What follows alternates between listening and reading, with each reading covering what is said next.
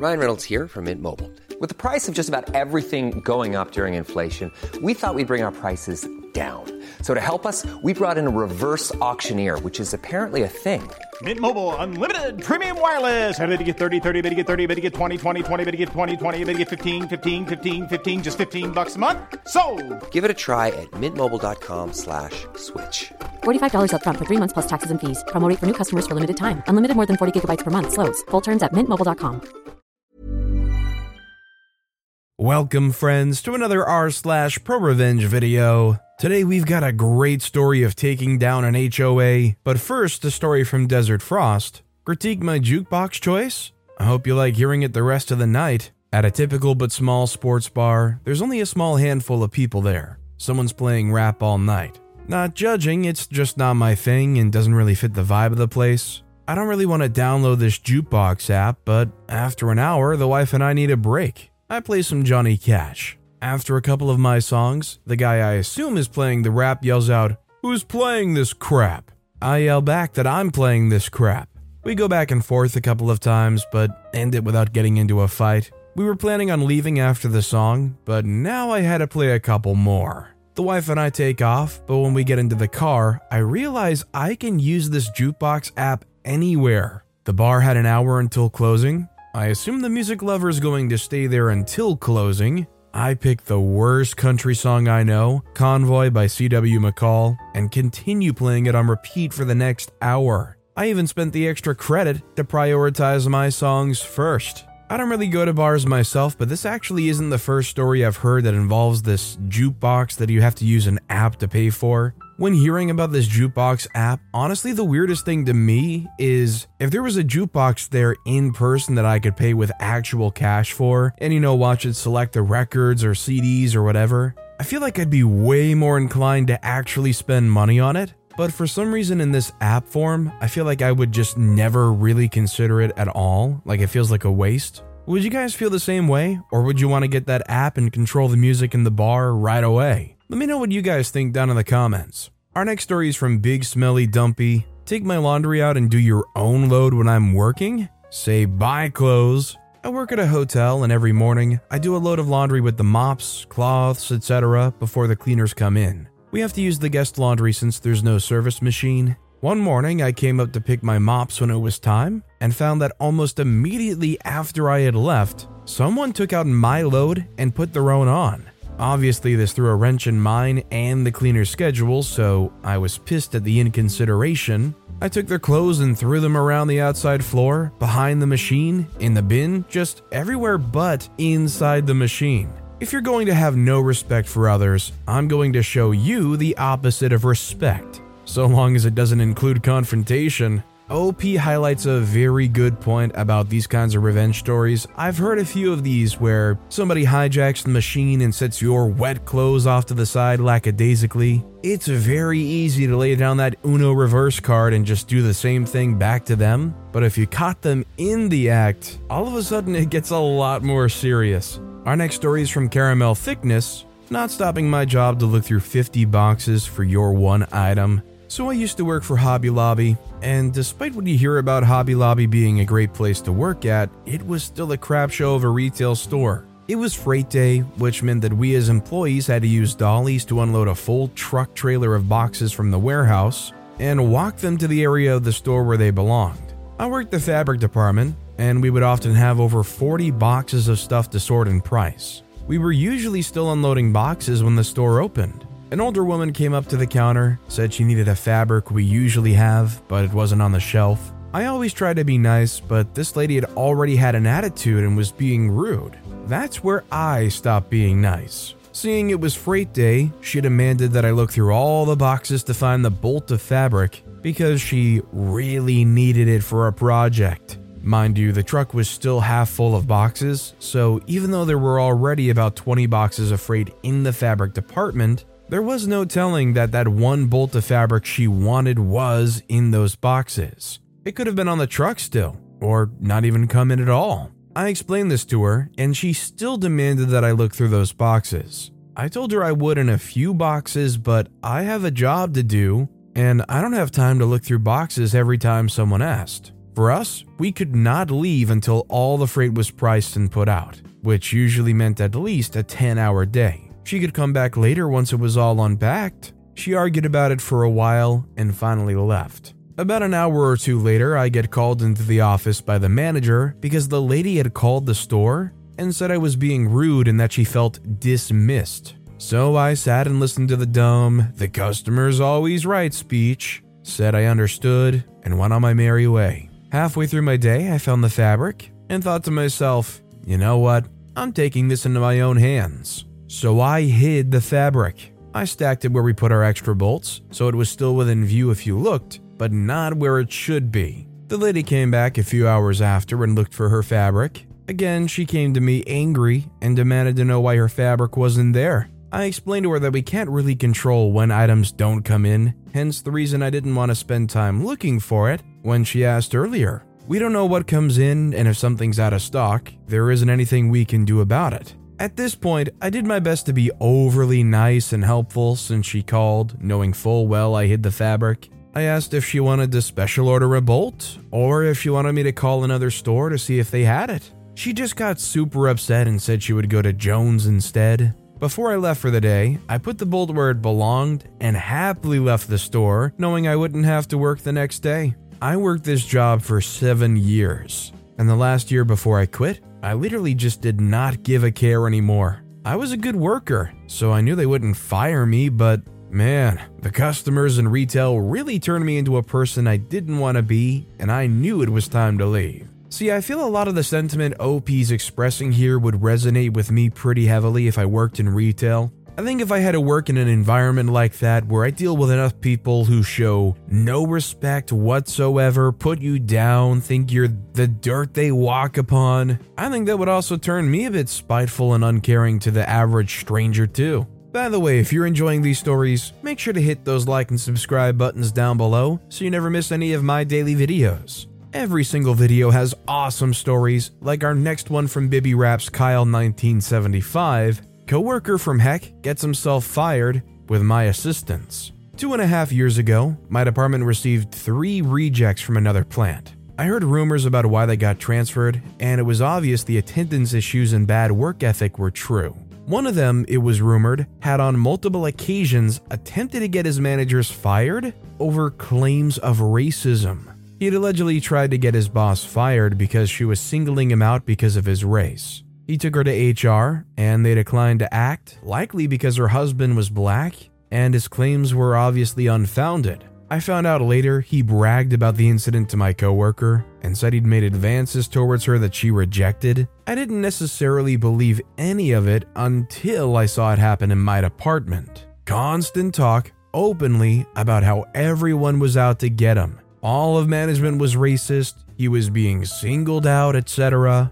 He'd hide in the bathroom for an hour a night, intermittently. Quality issues were abundant, but everyone was afraid to write him up due to the looming threat of being taken to HR. Complete victim complex. 25 to 30 people walking on eggshells around one guy for over two years because if he ever got upset about something, you'd get called into a meeting with human resources with some wild, unfounded claim about whether or not you were prejudiced towards him. It was all anyone talked about. The things he did and said on a daily basis were just baffling. It was toxic and exhausting, and after what felt like a lifetime of hating to come into work, I finally had an out. We have these really basic, meaningless quality reports we do when someone messes up and sends out wrong parts. Anytime he had one, he'd refuse to do it, and no one would call him out on it for fear of retaliation. He'd done it to me several times, caused a big scene, but this time it was a little different. He claimed that the previous operator had been responsible, not him. We checked the log sheet, and according to it, he was correct, but it did look like it had been altered, so I checked the cameras. I spent two hours checking tape. Sure enough, after being notified of the quality issue, he'd gone back and modified the log to indicate someone else was responsible. You could clearly see him change it and see when he actually started. I notified my boss, followed up with his boss, gave them timestamps and a lengthy explanation of what had occurred. This meaningless quality issue quickly became a matter of an employee forging a federal document. and sabotaging the quality of a coworker. They took it rather seriously. 10 days of waiting around for something to happen, no word from anyone. I was afraid they decided not to act. Then one day, he just didn't come in. Fired, gone. A great weight had been lifted from my department, and I no longer had to come to work afraid I'd be roped into one of his delusional outbursts. It was deeply satisfying. The best part? He had 100% done this to himself. All I can really point out here myself is if you ever get the urge to try to cover up a mistake you made and going about doing that via editing a federal document, I feel like your chances of getting away with it are very small and only get smaller every time you successively do it. It's like crossing the highway by running across it. You might make it across a time or two, but at some point, Frogger might end up splatted on the road. Our next story is from Quiet Fangirl. Mom takes down the HOA from the inside. My neighborhood does not have a homeowners association, at least not anymore. When my parents first moved in, my older sibling was maybe two years old, and with me as a little glowworm, there was an HOA. They took money from the neighborhood in exchange for their services. At first, and for quite a while, my parents just kind of shrugged it off. The HOA shoveled the snow off the streets in winter and dealt with the trash collection, so they were doing something worthwhile, right? Ha! No. The city controlled the snowplows and garbage trucks, not the HOA, but still there was the illusion of effort. And besides, one summer they decided to contact a company to plant new trees all over the neighborhood. The fact that the company was owned by the son of the head of the HOA was totally coincidental. The trees were the beginning of the end for the HOA. Why? Well, my grandma on my dad's side was visiting when they came around to plant the trees my grandma, who is a certified master gardener. And so she stared through the windows of our house as the guys planting the trees just dropped the saplings on the grass, still with their roots inside the bag they came in. No holes dug, no holes cut, just a bagged sapling lying on the grass like a pathetic and sad stick. The saplings lay there all night. No one came back to actually do their job and plant them. My master gardener grandma mentioned offhand that those saplings were going to die unless they got in the soil. And something clicked in my mom's head. She was paying the HOA money, actual money, every month, while both she and my dad worked, taking care of two very little kids, sending us to daycare and preschool, and arranging babysitters and feeding us. And the Homeowners Association was just going to pull this half butt BS instead of do what she's paying them for? No, no freaking way. So she showed up to the head of the HOA's house and basically demanded that the trees get planted properly, like she's apparently paying for them to. The head of the HOA, so excited for someone actually caring about the neighborhood, made their second mistake. They asked if mom wanted to join the HOA. She agreed. The trees were planted, but most didn't make it. My grandma was right. First things first, my mom showed up to the next HOA meeting. There were like five people there. No wonder they asked mom to join, they desperately needed the people. So mom looked at this collection of white people, herself included, who weren't even paying money to the HOA like the rest of the neighborhood. All the contractors the HOA called in were close relatives of other HOA members and weren't paid by the HOA. After all, they're family. So my mom started digging. She spent pretty much a full summer taking down the HOA before she had to go back to teaching in the fall. With me carted along after her, and my sibling old enough to be in school or daycare, she dug through the years of paperwork detailing the HOA's financial situation, and she found something extremely enlightening. The HOA didn't actually do anything. Well, they didn't do anything to benefit the community, Everything they claimed to do was either covered by the individual homeowner or by the city itself.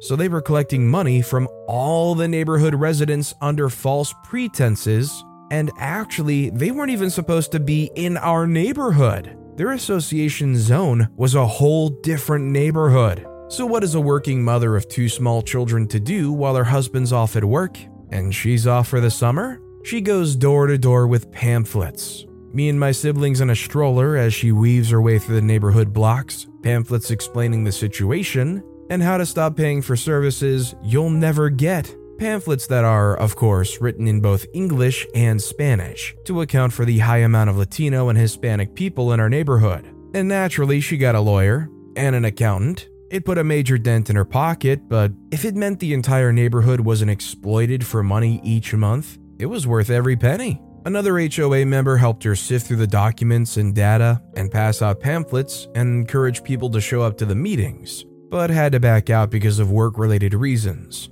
My mom rolled up to the courthouse, flanked by the lawyer and accountant, her kids safe at home with her husband, and had more than enough evidence to get the Homeowners Association the freak out of the neighborhood, expose the fraudsters for the frauds they were, and make sure that no HOA would ever push their luck in our neighborhood. It's been almost 19 years, and no one's even tried making another Homeowners Association in our neighborhood. As somebody who personally has a great disliking for homeowners associations, I both love and absolutely hate this story. How did a homeowners association manage to just creep their way into this neighborhood without actually ever being like instated, homegrown, approved? They just kind of created themselves and went around charging people? Opie didn't include any details, but I see a big dollar court case coming from that. Our next story is from Okery. Be impatient to get my parking spot?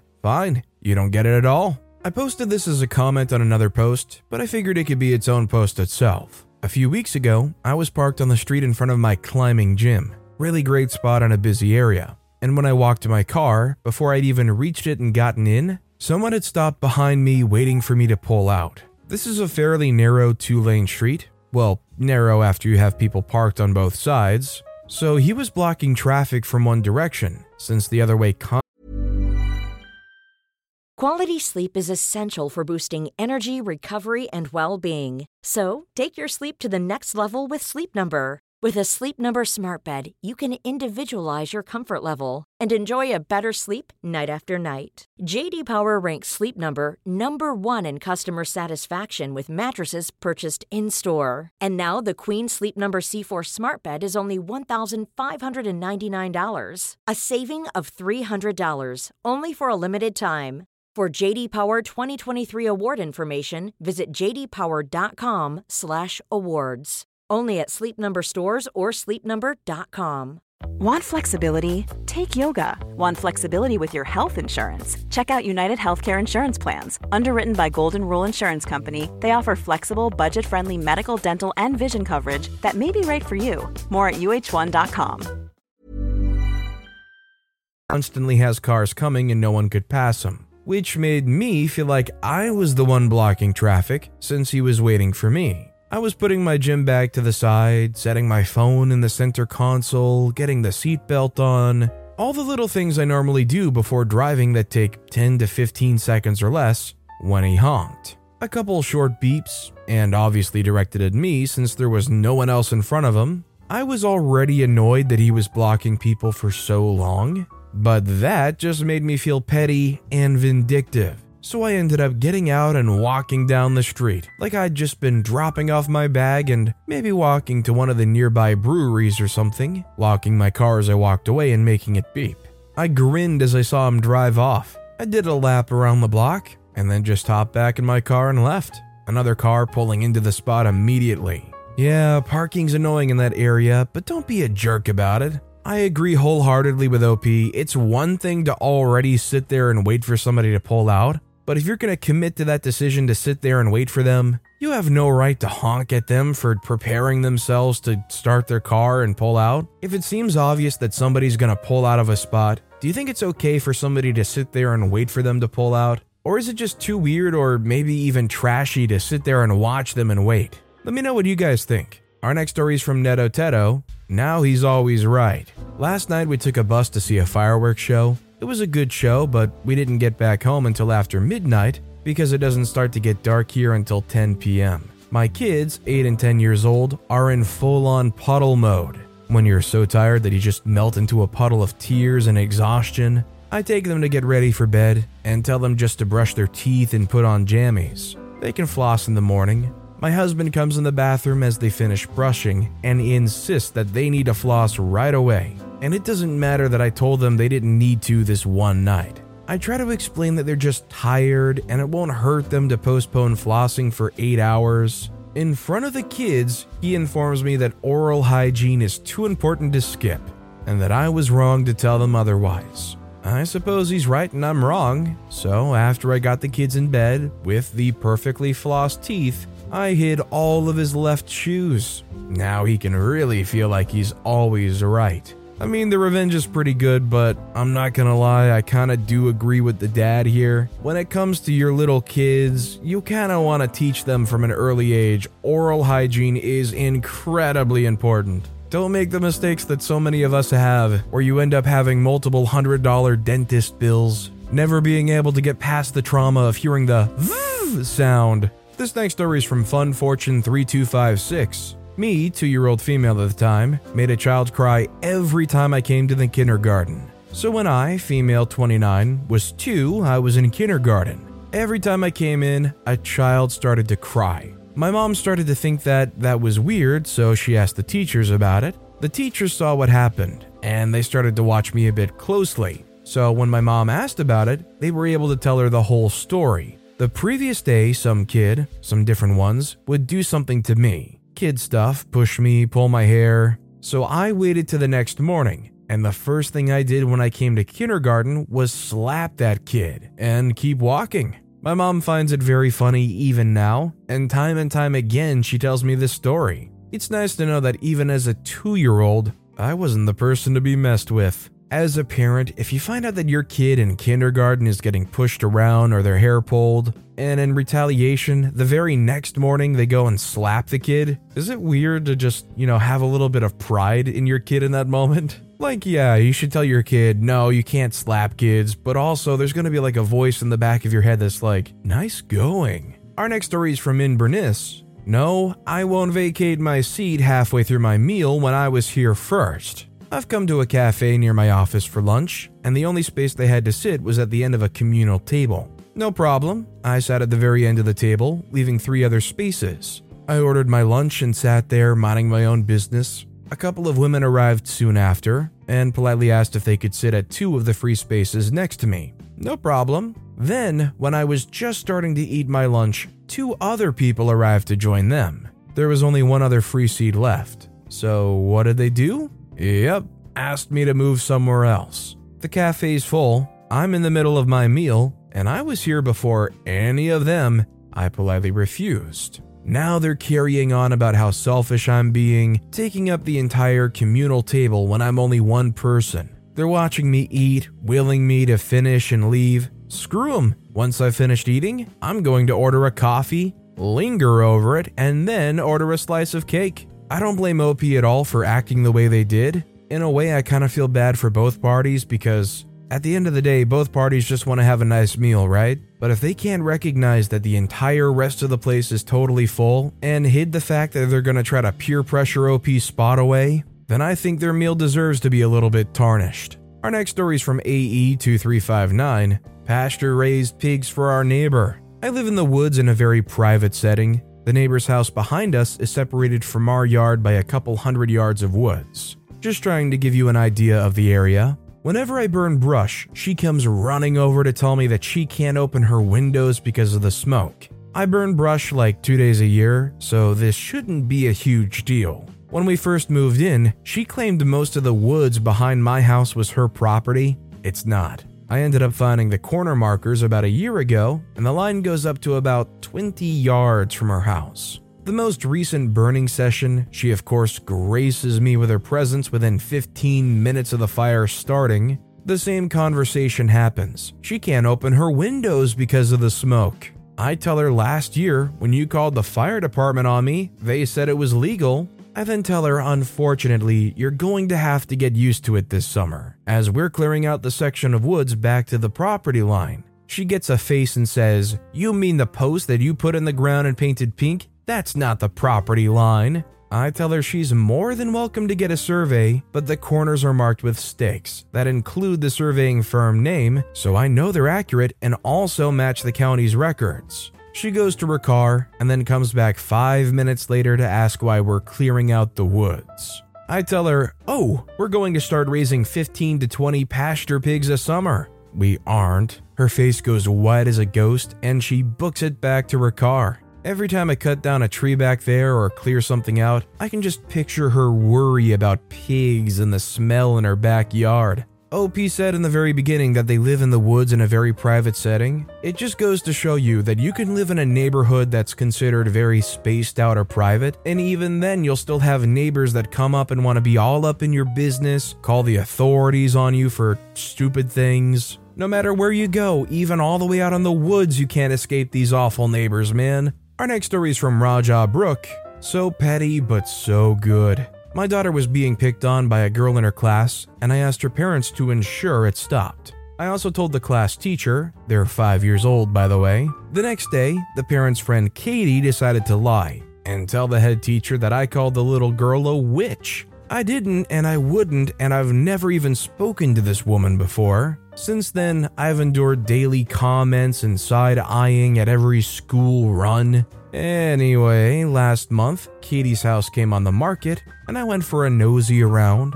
The realtor then asked for some feedback, as requested by the vendor, Katie, so I duly obliged. I told them how absolutely hideous it was, how everything needed ripping out and replacing. Most of this was true, by the way. Queried why you'd start renovating after putting it on the market, etc., etc. And then for the kicker, I offered a hundred thousand less, knowing they wouldn't accept, and said I'd probably knock it down and start again. Rumor has it, Katie was distraught at this feedback, and no one's seen much of her since. Sounds to me like Katie is all about her reputation, her appearance in public. Imagine they try to doll up this house all by themselves and sell it for a pretty penny on the market, and then word goes around how horrible and decrepit this house is. Hopefully, it makes poor little Katie shed a few tears all upset. This next story is from Hello Operator 12. Nah, I'm good. I'll quit. This was at least five years ago when I was working at a restaurant as a waiter.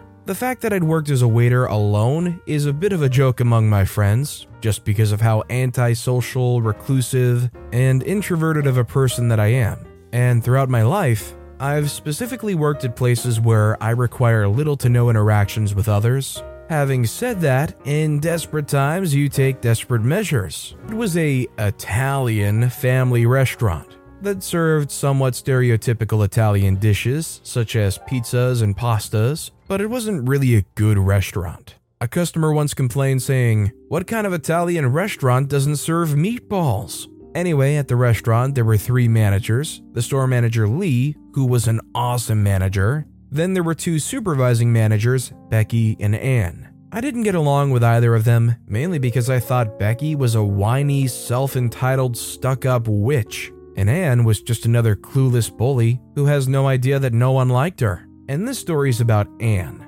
Ever since I was a kid, I got easily startled, and that was something of a joke among the people I've met over the years including the colleagues and with the people I've become friendly with. A lot of them would tease and play with me, which I didn't mind. I knew that they didn't mean it in a bad, mean spirited way, and as a person who appreciates a good laughter, I got along with it. Then Anne got involved. As I had mentioned, Anne didn't really understand that no one really liked her because she was one of those people who will make jokes at others' expenses but would get upset if anyone even tried to make any comment, let alone a joke, at her expense. And for some reason, she thought it would be a great idea to constantly startle me, much to my displeasure. And one day, as I was about to take the drink to the table, she startled me by making a sudden noise. And naturally, I got startled and spilled the drink all over me, which she and a couple of people, who by the way I didn't get along with, bursted out laughing. After looking at myself, soaked in a mix of Coke, Sprite, and Fanta, I stared right into her eyes and said to her in a clear voice, If you ever do that crap again, I'll slap the crap out of you. And when I said it, I could hear the entire staff gasp in shock. Of course, she saw no wrong in her action. She didn't take kindly to my words. And she said what I said was intolerable and unacceptable. And all I've said was, I've asked you not to do that again and again, and you continue doing that. So, whose fault is that? Then looked at one of the idiots who was laughing and said, Make new freaking drinks. Took the drink and didn't speak to any of them for the rest of the shift. As we're closing, Anne asked to have a chat with me, which I knew she was going to bring up, and started talking over and over and over how my words were hurtful and such language was unacceptable at a place of work, blah blah blah. This time, however, I said nothing but yes, I understand, without ever saying sorry or acknowledging that I was the wrong. After her, what felt like hours, but more like five minutes of mindless rant, she sounded rather satisfied at herself, and she clocked out and left and my petty revenge was as soon as I saw her car leaving. I wrote my letter of resignation on a napkin, handed it to Becky, packed my bag, took my work uniform off of me, and left. Anne had no idea that I'd just quit. And a couple of days later, I was getting calls after calls after calls from her. She had left so many darn voice messages, it took forever to clean up the entire thing and from what my friend who also worked there told me was she had a minor meltdown because she thought she had pushed me to make such a decision and was trying to apologize again and again. However, I never responded. I did get the satisfaction of hearing about her meltdown, but the most satisfying part was I found out later that she was meant to go and see her family but because not only me, but another waitress who I still keep in touch with and is a wonderful girl left because she didn't appreciate how Anne treated others, especially me. She didn't have enough people to cover for the shift. She had to work during the time and get her non refundable plane ticket wasted. All I know is I absolutely hate people who cannot get the memo if you tell somebody to stop doing something annoying to you and they never can figure out to just finally stop and they don't have like a legitimate reason for not being able to adjust right away or not being aware enough of it, then that person to me is just a major, major jerk. And I hope they felt darn bad. And our final story of the day is from Examine the Witness. You want to be rude to retail and fast food workers? I'll make your experience slightly worse each time you come in. Very minor pettiness, but it's the best way to stay out of trouble. At both of the jobs I've had, floral assistant in a grocery store now, former fast food worker, it's very common to get customers who are rude as all get out, but aren't rude or violent enough to get reported and banned. While I was working fast food, I was often doing drinks, doing bagging, and handling the orders all in one. The place I worked at had bad managers who refused to work, so I was often left with a lot of the jobs. If you were rude to me over the headset, you bet you had a little less fries, or your drink had a bit too much ice. You become a regular and remain rude? Less napkins, sandwich slightly unwrapped. Nothing major enough to get in trouble for, but enough to cause annoyance. Now, I work as a floral assistant, and my rule remains the same. You're rude over a balloon order? Oops, I don't put the stuff in your balloons that make them last more than a day. You come in again, your balloons get blown up smaller. Don't even get me started on flower orders. You're mean to anyone about that, and even my manager will say that we couldn't get the flowers you wanted, even if they're sitting in the cooler at that instant. And my personal favorite bit of pettiness if they leave in a huff, I make sure to thank them in the most sickly sweet voice I can and tell them to come back soon. Yeah, come back again. I'll make your experience even more annoying next time. That's a guarantee. See, I just don't understand people who are choosing to be rude over the phone or over the intercom. Like, I get if you're having like a really crappy day or the worst day of your life or whatever, sure. You know, I'm sorry you stubbed your toe against the wall and it's the worst thing you've ever felt in your life. But that doesn't make it okay for you to yell at the dude at the McDonald's drive through. And frankly, I think it's warranted for some fry tax. But with that being said, that's all the time we have for today. Now, if you want to hear another revenge story that was way crazier than any of the ones in this video, click on that left video. Or if you missed my latest video, click on the right. That said, though, I'll see you all next time with some more stories.